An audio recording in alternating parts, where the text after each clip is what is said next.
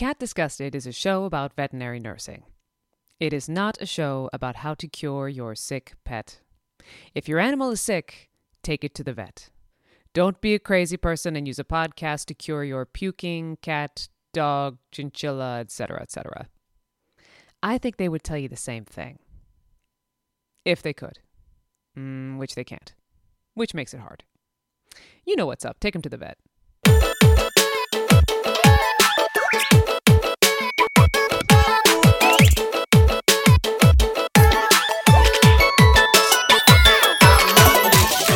Greetings, ladies and gentlemen, and welcome to Cat Disgusted, a podcast for veterinary technicians and the people and animals who love them. Each episode, we explore the best of times and the worst of times in veterinary nursing. I'm your host, Nicole Dickerson. I'm an RVT and veterinary technician specialist in emergency and critical care, and this is what happens.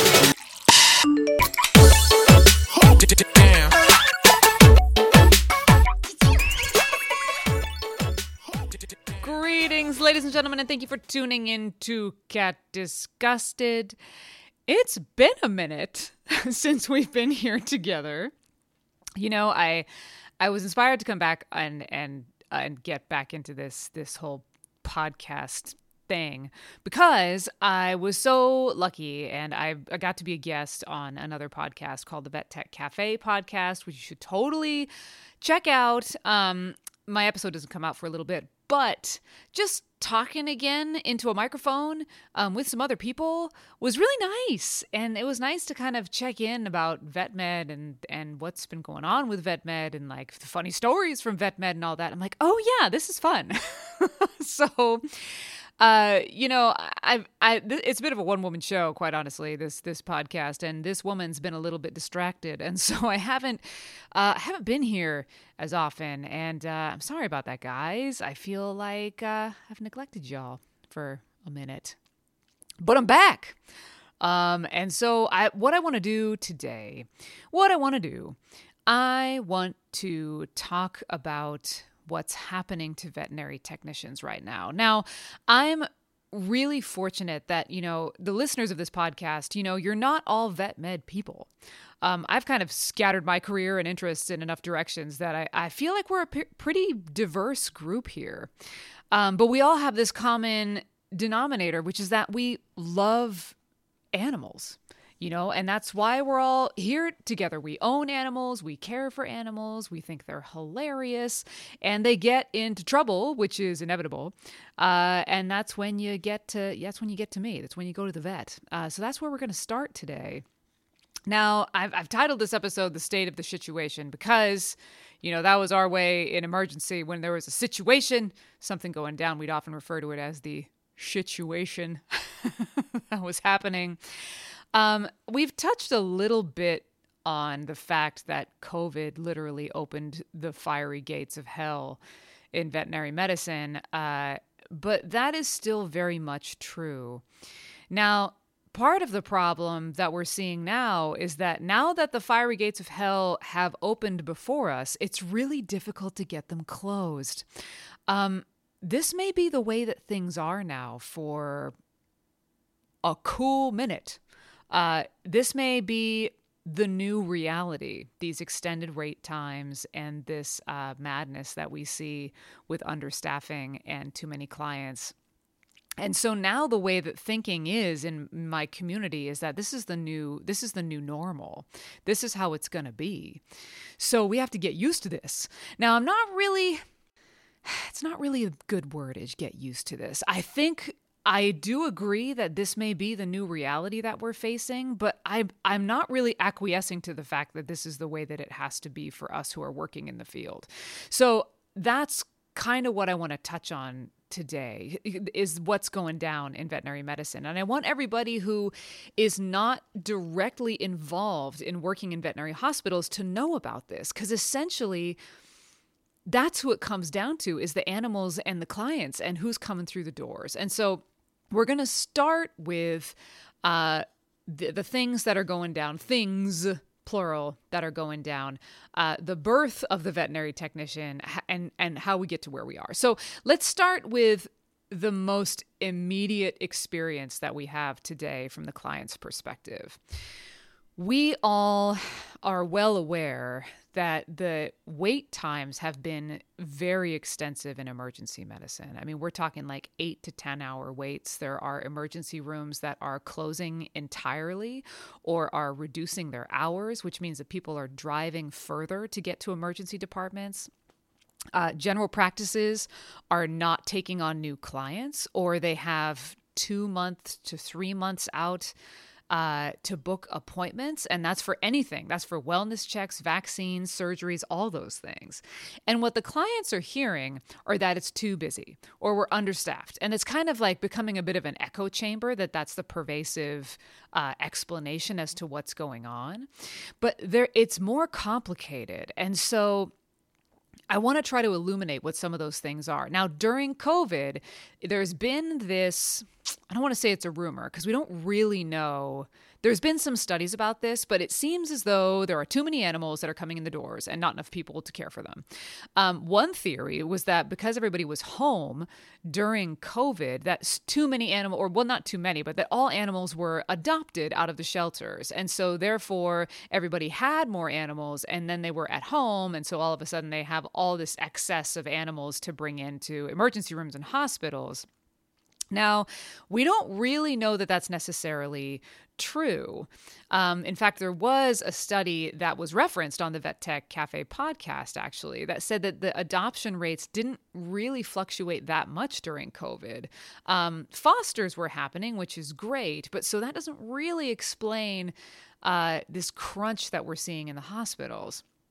Now, the other part of it is short staffing. And that's actually what I want to talk about first because that's something that I know a lot about personally because uh, I very much experienced that myself. am still experiencing that myself. So, what does short staffing mean in a veterinary hospital? Well, nine times out of 10, it means there's not enough veterinary technicians. Uh, so, where are they? Where are they? Short staffing implies that we were staffed at one time. now, that I'm not necessarily sure is 100% true 100% of the time. Uh, but let's look at how a veterinary technician is born, is made, um, and the average career lifespan of this creature. And we'll kind of go from there. So, there's two paths to get to being a veterinary technician. And well, I'm gonna I'm gonna boil it down to two paths, two main roads that diverge in the woods. So there's you can go to school to be a veterinary technician or you can get employed at a veterinary hospital and through experience um, graduate yourself into being a veterinary technician meaning you could be working in the kennels and then at the front desk and then get into the back quote unquote and then you're then you're going to be mentored by veterinary technicians that are already there now me personally i went to school so i went to an accredited uh, RVT program, California RVT program. I went to a profit institution. I went to Carrington College. I went there for like 22 months, which is the same as the gestation period of an elephant. Coincidence? I don't know. Um, I experienced very aggressive recruiting by the Carrington College institution when I expressed interest in that school. Um, I'm going to say it again. They are a profit institution. So they want your money we had a very small graduating class, even though the initial number of people that were in the class was closer to 35. I think maybe 12 of us actually graduated the program at the end. And out of those 12 of us, an even smaller group of us actually got our uh, California RVT license. So the school made a lot of money um, just from having all those people come in uh, initially and not completing the program. And they're left with debt because of that, because there's Pell Grants and things that people apply for. This is really a subject for another podcast, but I just don't want it to go unknown that those schools are there to make money. Now, for me, it worked because the program was fairly short. I wasn't interested in doing a whole another four years. And so for me, I made it work for myself, and I wasn't going to let the man win. I wasn't going to quit. So I went through the whole thing, got my license, done. Now, if you didn't want to go through the school experience, you just wanted to work your way, uh, that is another path that you can take. You know, you can, and just like I'd mentioned before, you know, sometimes it goes from like kennel to front desk to veterinary technician it could be front desk to veterinary technician what's weird about that is that it's you know work at the front desk and work in the icu like go care for cancer patients after taking appointments for four years. That's the same, right? I mean, not really. but if you're if you're uh, working your way through the echelon, that kind of is what happens. Now, it's not necessarily wrong. I mean, I want to say that my mentor, my dearest most valuable mentor who took me on and taught me how to do this job, Natasha Fields. She's been doing this for almost 30 years. She's not licensed. She she is a veterinary technician that took that path. And my VTS in emergency and critical care belongs to her. So, you know, it's it, it's not necessarily wrong. It's just it's it's another way to go and not being licensed is definitely something that employers are going to consider when they're figuring out how much to pay you. Now, uh, after the technician has gone through one of these two paths, off to the hospital they go, uh, licensed or not. Now, something about that license each state is different. Some states have no license at all, there's no national standard.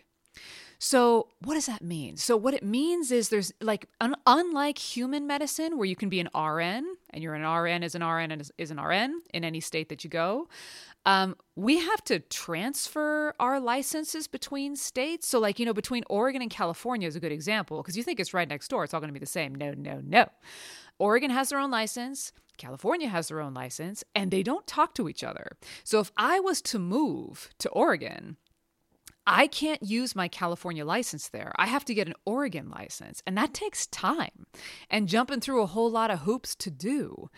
And that seems kind of weird. Like, and it's all, it's different. Like, their license is different than California's.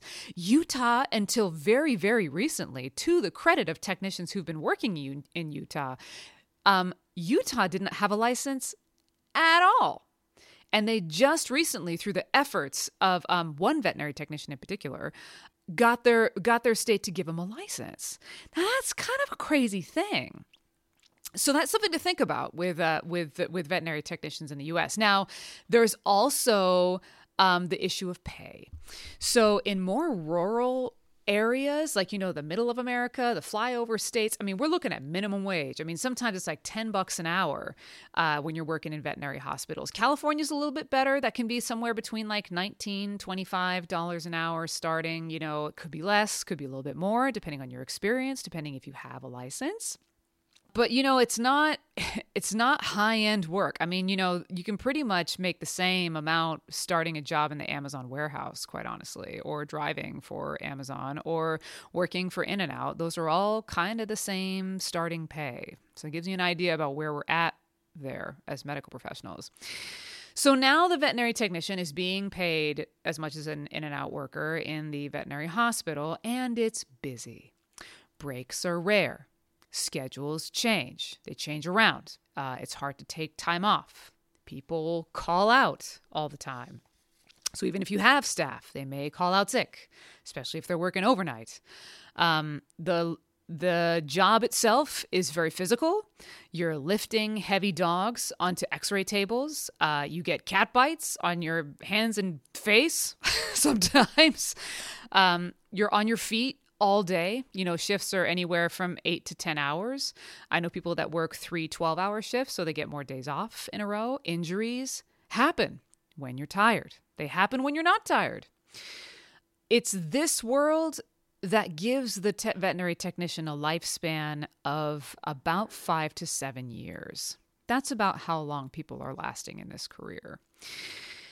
Now, let's put COVID into this world. Enter curbside service. Enter GP's reduced hours. Curbside service. Now, if you're listening to this podcast, my guess is you've experienced this. When COVID happened, uh, veterinary hospitals couldn't have clients inside. And so, what we did was we kept the clients in the cars, we communicated by phone, and the veterinary technicians would come out and take your dog or cat to take them into the hospital to do treatments or diagnostics. This slowed things down. I think that uh, one thing that could have taken you know 20 minutes 25 minutes to get you checked in i th- triple that triple that. With the phone call did you pick up? Did you not? Who's that number from? Which car are you in? I mean at the beginning of this it was a hot mess. Now it's a little bit more streamlined because people are getting a little bit more used to it. And now some people are even being able to come in the doors for certain things. But you know, for the last year and a half, it's all been veterinary medicine in the parking lot via phone and um, veterinary technicians running in and out of your car door and the trunk of your car to get dogs and cats. So that slowed things down a lot. Now, also because of the general practices reducing their hours and not taking on new clients. Now, it's a mix of things for that. You know, the not taking on new clients was because they were reducing their hours. They didn't literally could not have enough people to see your animals. But also, they didn't want new people because it was more humans, and more humans meant more exposure. So all of this created huge log jams within emergency because if people couldn't get into their regular vets, then they would come to emergency. Um, and then also, emergency was slowed down immensely by the curbside service thing. And clients lost their minds are still losing their minds. And this happens not just because of the wait times, not just because of this, because of this unfamiliar, weird curbside service thing, but because of the freaking pandemic. People were on edge, are on edge. Thankfully, vaccines have made it a little bit more possible, like a, a little bit more relaxed in terms of human interaction. But the pandemic made people insane. And so clients were awful, are still awful at veterinary hospitals. Now, what does this do to these people that are already without breaks? Before this started, before this even started, already without breaks, already working too many hours, getting hurt on the job, paid minimum wage or slightly more, vet techs leave. They began to leave. And although there always has been a high turnover, it was nothing compared to what we saw during the height of COVID. So, what was already a stressed environment collapsed in on itself. And the people that are remaining, the people that are remaining in the hospitals, no training is happening. There's no forward motion of the career or of um, of the people that are trying to, to to increase their knowledge. There's no critical thinking on how to make things better. People are just treading water. They're just trying to survive. They're in crisis mode. Now, what happens to experienced vet techs. People who've been doing it for 10 years plus, like myself. What happens to us? Where are we? What are we doing? This environment makes smart people leave. Not everyone wants to train people, but that's what happens. So, how does that happen? Okay, so let's think about this. So, if I have people who are in the job 10 years plus, like myself, if I have a, a fleet of coworkers that are either leaving the industry or incoming into the industry because the turnover is so high, I'm constantly training people. I constantly have people who are less experienced than me, and not just less less experienced than me, but that are new to the building. Like literally just don't know what drawers have what in them. You know what I mean? Where's the thermometer probe covers? Like, you know, that type of thing. I mean, that's not that's not a high trained skill to know where the probe covers are, but you know what? It just takes me a second to show you where the drawer is, where the probe covers are. And so all of that high tone high turnover that already existed prior to covid hitting was already a stressor and now you're going to put even more turnover even more short staffing it makes the smart people want to leave because really when you've been in this career this long, you're in it because you want to learn, because there's always something new, because there's always something interesting, there's always a new case or there's a new skill or something. But if all you're doing is treading water, just trying to like get a chance to pee and drink uh, like a sip of coffee during your shift between IV catheters, you know you you kind of those types of priorities start to start to fade into the background. And then it kind of just becomes this thing of and we are all guilty of this. Everybody who's experienced is guilty of this just just let me do it. Like just i just want to get it done. I just want to get it done. Just let me put just let me put it there. Just let me do it. And then you're not teaching and then you're you're not teaching anybody anything new. You're not learning anything new. Um, and I think what also happens is that this is this is a big pet peeve of mine is that a trainer and a trainee that doesn't equal two people on the floor. It doesn't equal two people on the schedule. That's actually a half a person. I would say that all the time. Like if you're giving me someone to train, I'm a half a person and that person is a zero because I am now taking half of my time to train this other person. And that person is not doing things independently. I'm with them. So they're like a non human. And I'm half a human because I've got a non human attached to me. So when people schedule trainees and trainers together, you got to consider that. You got to have more people on the schedule, not less. And usually what happens is there's like, oh, thank God, a warm body. And then they don't have as many people on the, they either have the same amount or less because they're like, oh, thank God, here's somebody who fills the space. But it's not the same thing. So this is what makes experienced people want to look elsewhere. So who's managing this?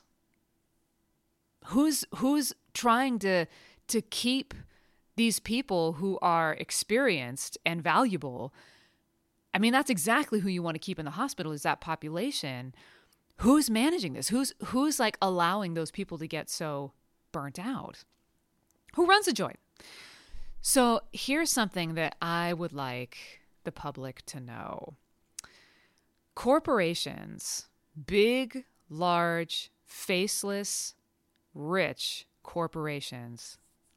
They are buying veterinary hospitals. Now, the ones I can tell you about uh, Mars, as in Mars, the candy company, they own Banfield, Blue Pearl, and VCA. Those are all hospitals that I that I'm almost positive you've seen in your area. Now, Banfield's the one that's attached to all the pet stores, like I think it's the Pet Petco's. VCA is usually more kind of GP, sometimes specialist oriented, um, but they do have emergencies as well. And Blue Pearl is the uh, specialty hospital. Now, VCA and the Blue Pearl, you'll you'll see those ones have uh, 24 hour care a lot of the time. So there's emergencies, definitely. Banfield's kind of more your vaccine and spay neuter type of joint. There's also Ethos. Ethos is another uh, chain of hospitals. That one's partnered with an investment company that's named Brown Brothers Harriman and Company. Um, Sage Veterinary Centers, uh, that was bought by JAB. JAB owns Peet's Coffee and Panera. So, what do these companies have to do with veterinary medicine? Like, I'm really curious actually how many people who are not veterinary medicine people who are listening to this knew that. Did you know? Did you know that that there are these big corporations that are buying up veterinary hospitals all over the place, and that's who they are? Um, these companies, they're not stupid. They're very smart. They know that you will spend money on your pet and that you will spend a lot of money on your pet. Um, these companies know that and they want the profit.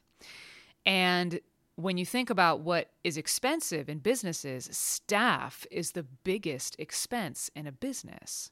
And if your staff is young and they're new and the demographic is largely female, which veterinary technicians are, you've got a really cheap demographic to pay. Um, and it's not long term because these people have a short span of their career. They'll quit. And that's fine because what these companies will do is just bring in new ones. Uh, Walmart taught us this that that's the way that you save money on your employees is by cycling them through high turnover is cheap. Great. Not a lot of long-term benefits. Perfect.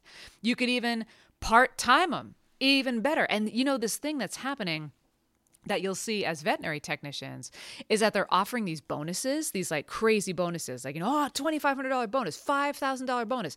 You know what? It's a lot cheaper to pay you that $5,000 one time bonus than it is to actually pay you a living wage for the entire time that you're working with the company and give you benefits that are going to be uh, justified, like medical and retirement. What what's that even? What's retirement even? You know, that's it, it's cheaper for them to dangle the golden carrot of that one-time benefit to you than it is for them to actually pay you what you're worth for the years that you'll be with the company. That's expensive, and they know that. They know that. We've seen this happen before. This is not a new phenomenon. There's another industry um, that uh, that I, I, was talking to my wife about this, and all of a sudden it was like the light bulb came on. I'm like, oh my god, it's the same thing. The funeral industry is also uh, predatory on loss. And what I mean by that is that there it used to be that the funeral homes that you saw were kind of mom and pop shops. They were independently owned. Now there are these big faceless corporations, these big funeral industries that uh, have bought up all of those mom and pop shops. The same way that Mars has bought up all of the mom and pop small veterinary practices. Um, the, these big these big conglomerates of the funeral industry have done that as well. And it's a bit of a similar situation because you know it is so expensive to die. Your coffin is expensive, the plot is expensive, the, having the funeral is expensive, the flowers are expensive, and these companies have absorbed all of those individual elements so that you can pay this company thousands and thousands of dollars when you are in your greatest need of support. Like you're you're an an emotionally vulnerable person at that moment and you just want to have it done and you want to have it done right and you want to do justice to the ones that you love. And so you will spend the money and those companies, they know that. They know that. Same thing in veterinary medicine. You're in a place of vulnerability. Your beloved little fuzzy one is sick. You want it to be better. You will do anything to help that little thing come home and these companies know that and they will take your money. Now, that money, the thousands and thousands of dollars that you're paying, vet techs are not seeing that. The doctors are not seeing that. You know, doctors have over $300,000 in school debt most of the time to pay off. They're not making that back. Like entry level vet wage does not pay back those student loans in any kind of efficient amount of time. So, where is that money going? These corporations, they're private. They don't have to tell you. So you actually don't, like, you can't track the money with these big corporations. And if you're a small mom and pop shop veterinarian, you know, like if you're a practice owner, when those companies come in and you're tired and you haven't had a proper day off or like been able to really take a proper vacation because you have to make sure all your staff is taking their vacation.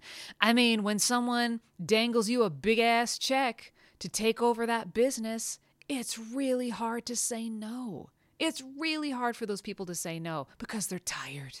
They're tired it's a bit of a thankless industry. It's like, like restaurant owners kind of feel can, can have that same type of thing. It's like you're never really off when you're the owner of a business. And if someone comes in and is going to offer you a really excellent price so that you could actually retire or think about retiring, man, that is a hard thing to say no to. So I do want to talk about burnout um, because I think that uh, I think that it's relevant to to our world um, as like in the veterinary technician experience. And I just heard this excellent podcast um, that's from uh, uh, it's it's a series called Dope Labs. I highly recommend it. Um, Titi Shodiya, I hope I'm saying that right. Shodaya, Shodia, oh, sorry girl, and Zakiya Whatley. They are the hosts, and they do an excellent job. And they just recently had one on burnout, and I think it really rings true with the veterinary industry. So I just kind of want to bullet point a couple of the things that they brought up. First of all, burnout is universal during the pandemic. Everyone's feeling this. And the reason why are the following things precarity. This is an interesting concept to me. Precarity, insecurity. That's what that means. So, precarious situations. That's a huge factor. Being insecure about how things are going to go every day. Who's safe? What's safe? Where can you go? Where can't you go? Um, and you have coping mechanisms to, de- to deal with that kind of precarity in your everyday life. The other thing uh, that can contribute to burnout surveillance. And that means micromanagement, like anxiety from being micromanaged. Now, we see this in veterinary hospitals all the time. Precarity being like the scheduling. You're not really sure where things are going to be. Is someone going to call out? Are they not? And then when things aren't going well, that management's trying to like solve it by kind of pointing the finger at who's on the floor like oh well did you do this well did you do this well that person's not coming in well that person's calling out all the time well, you know like you just it just kind of it's just kind of nailing at the things that are short term and not doing a global perspective analysis about what's going on. Um, inconsistent scheduling generally can cause burnout just because no one knows what the next thing is going to be. So, even with everybody attending, even if you didn't have people calling out all the time. Inconsistency with the scheduling can cause people to feel insecure, can cause that sense of precarity.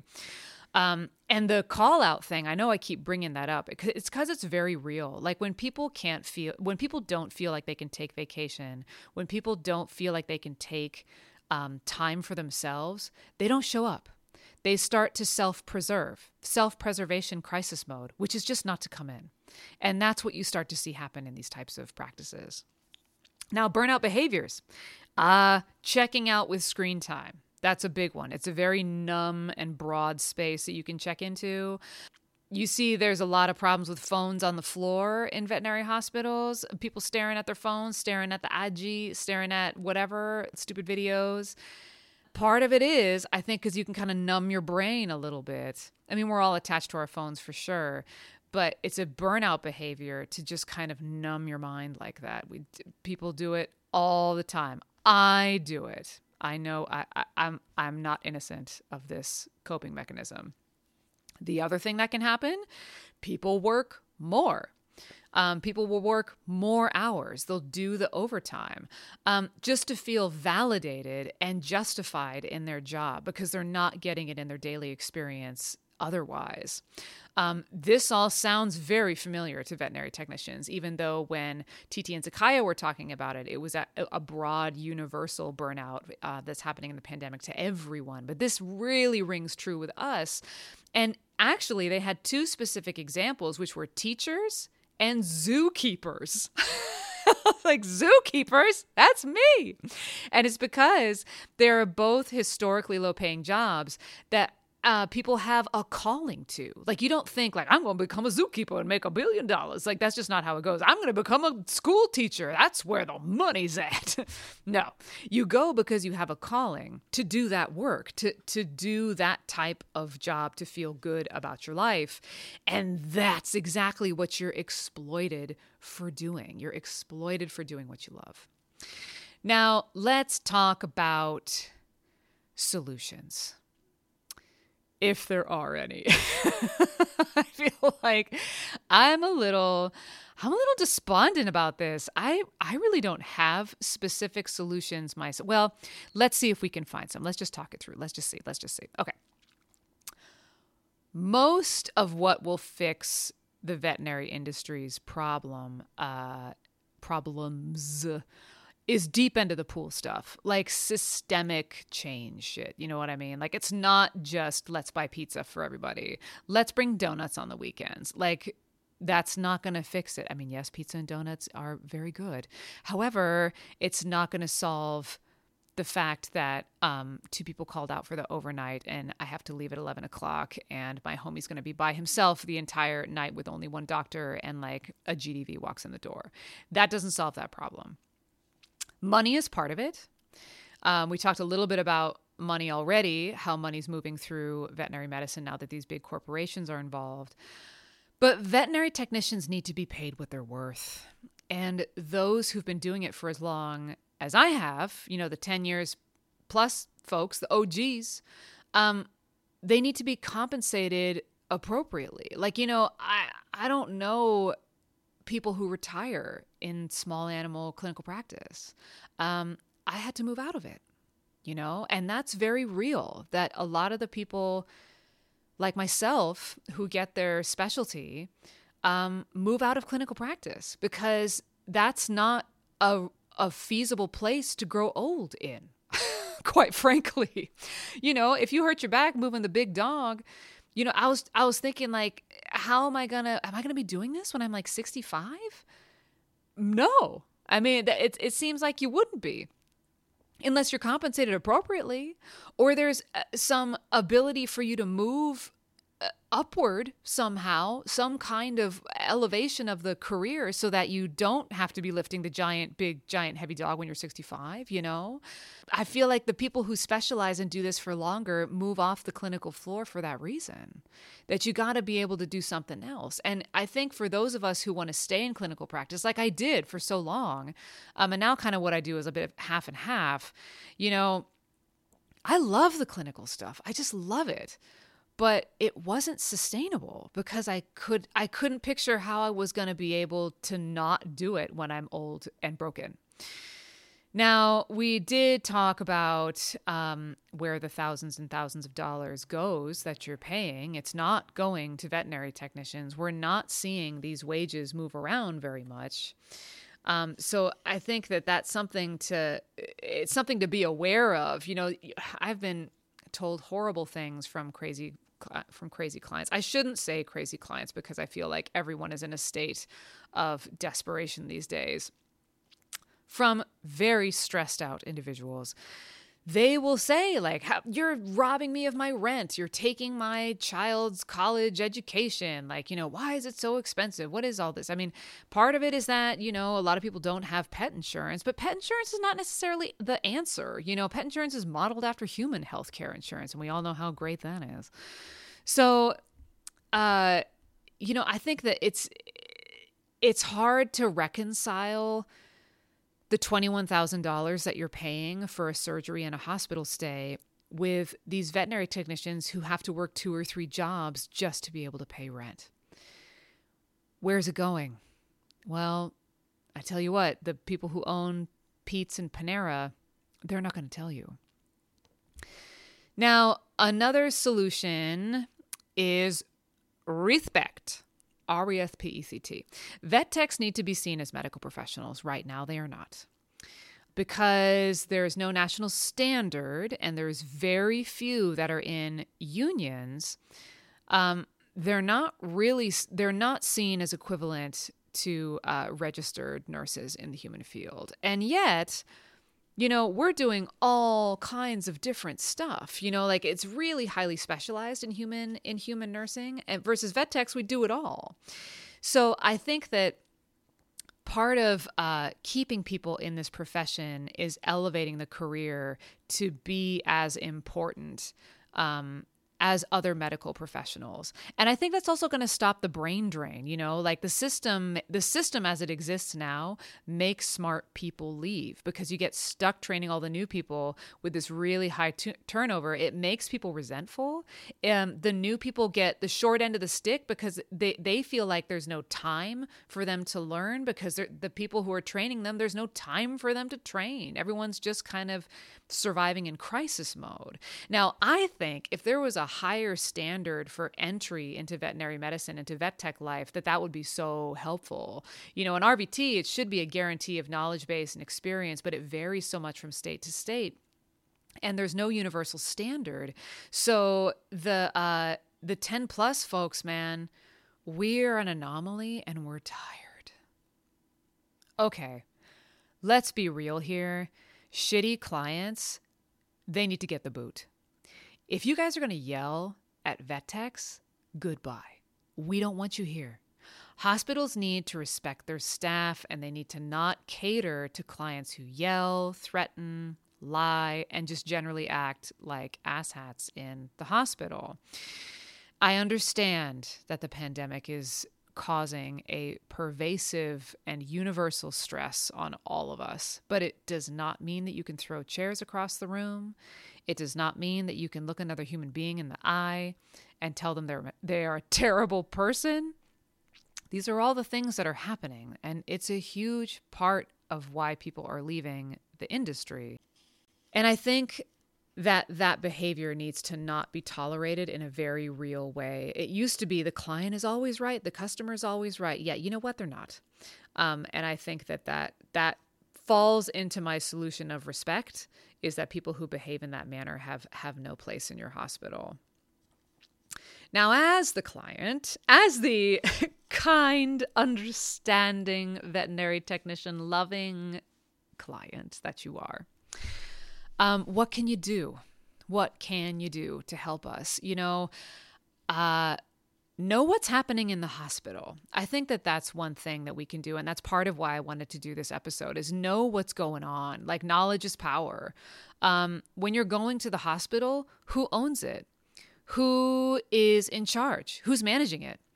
Um, how many licensed technicians do they have? Um, what did they do for their technicians during Vet Tech Week?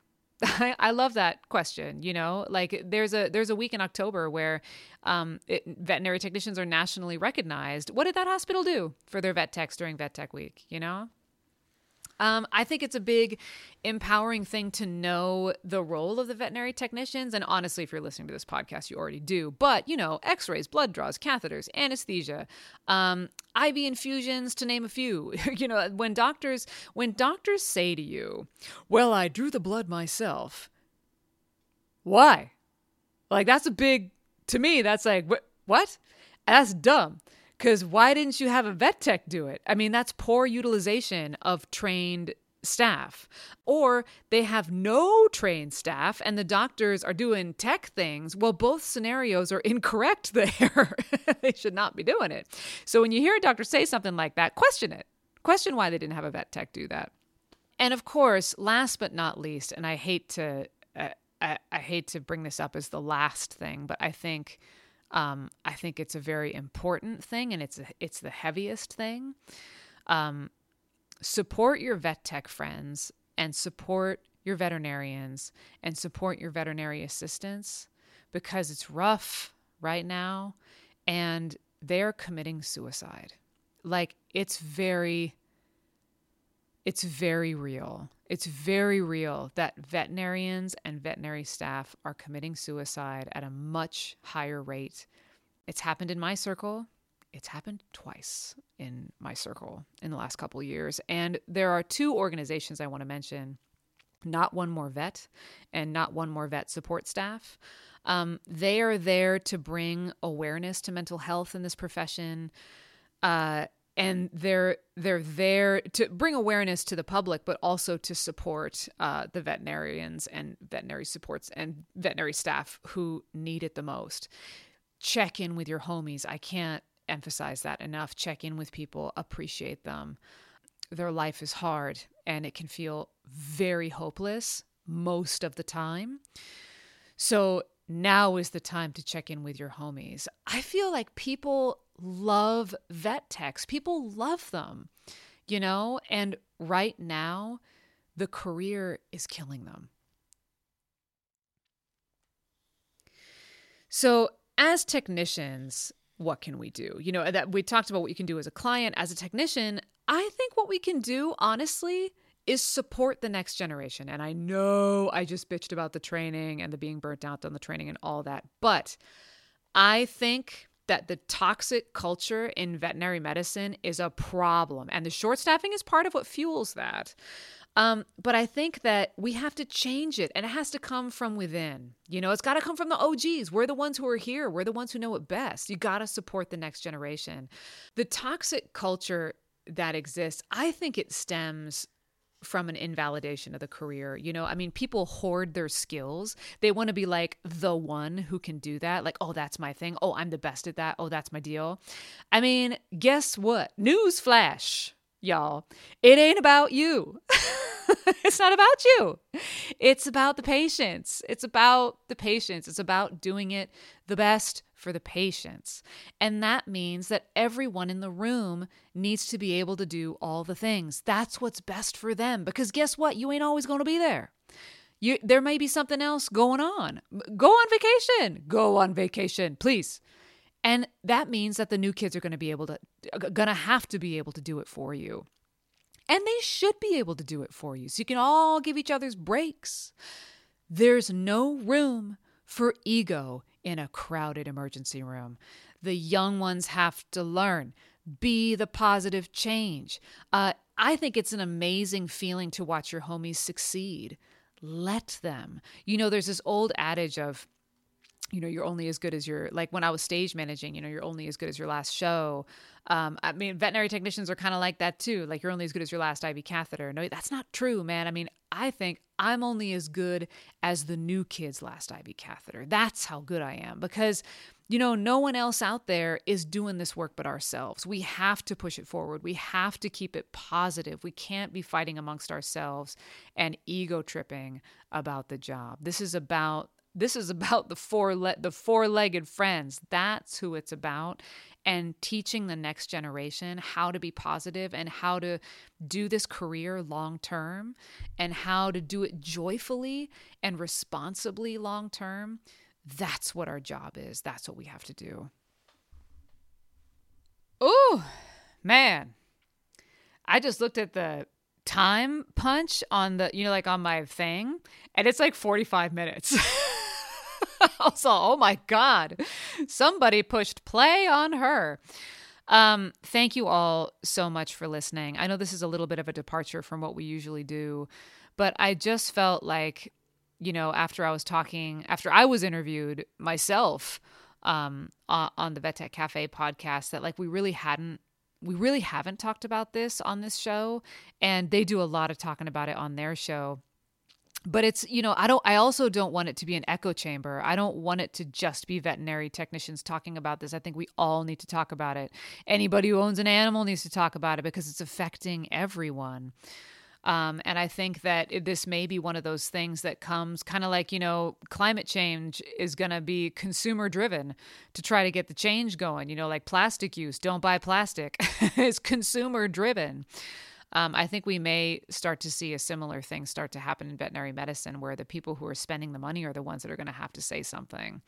Um, because, man, us veterinary technicians, we've been screaming in the cave for a cool minute and it just seems to be getting worse. And so uh, I'm, I'm, I'm here to ask for your help, guys.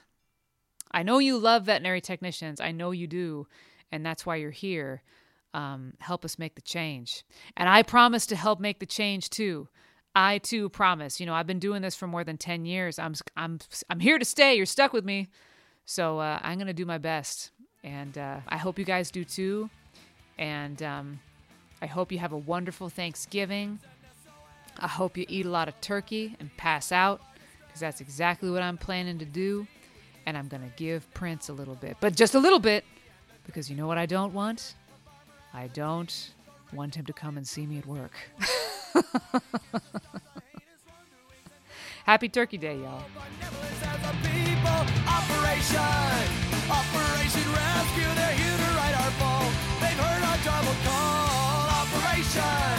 Operation Rescue, you wonder where they come from, but I just wonder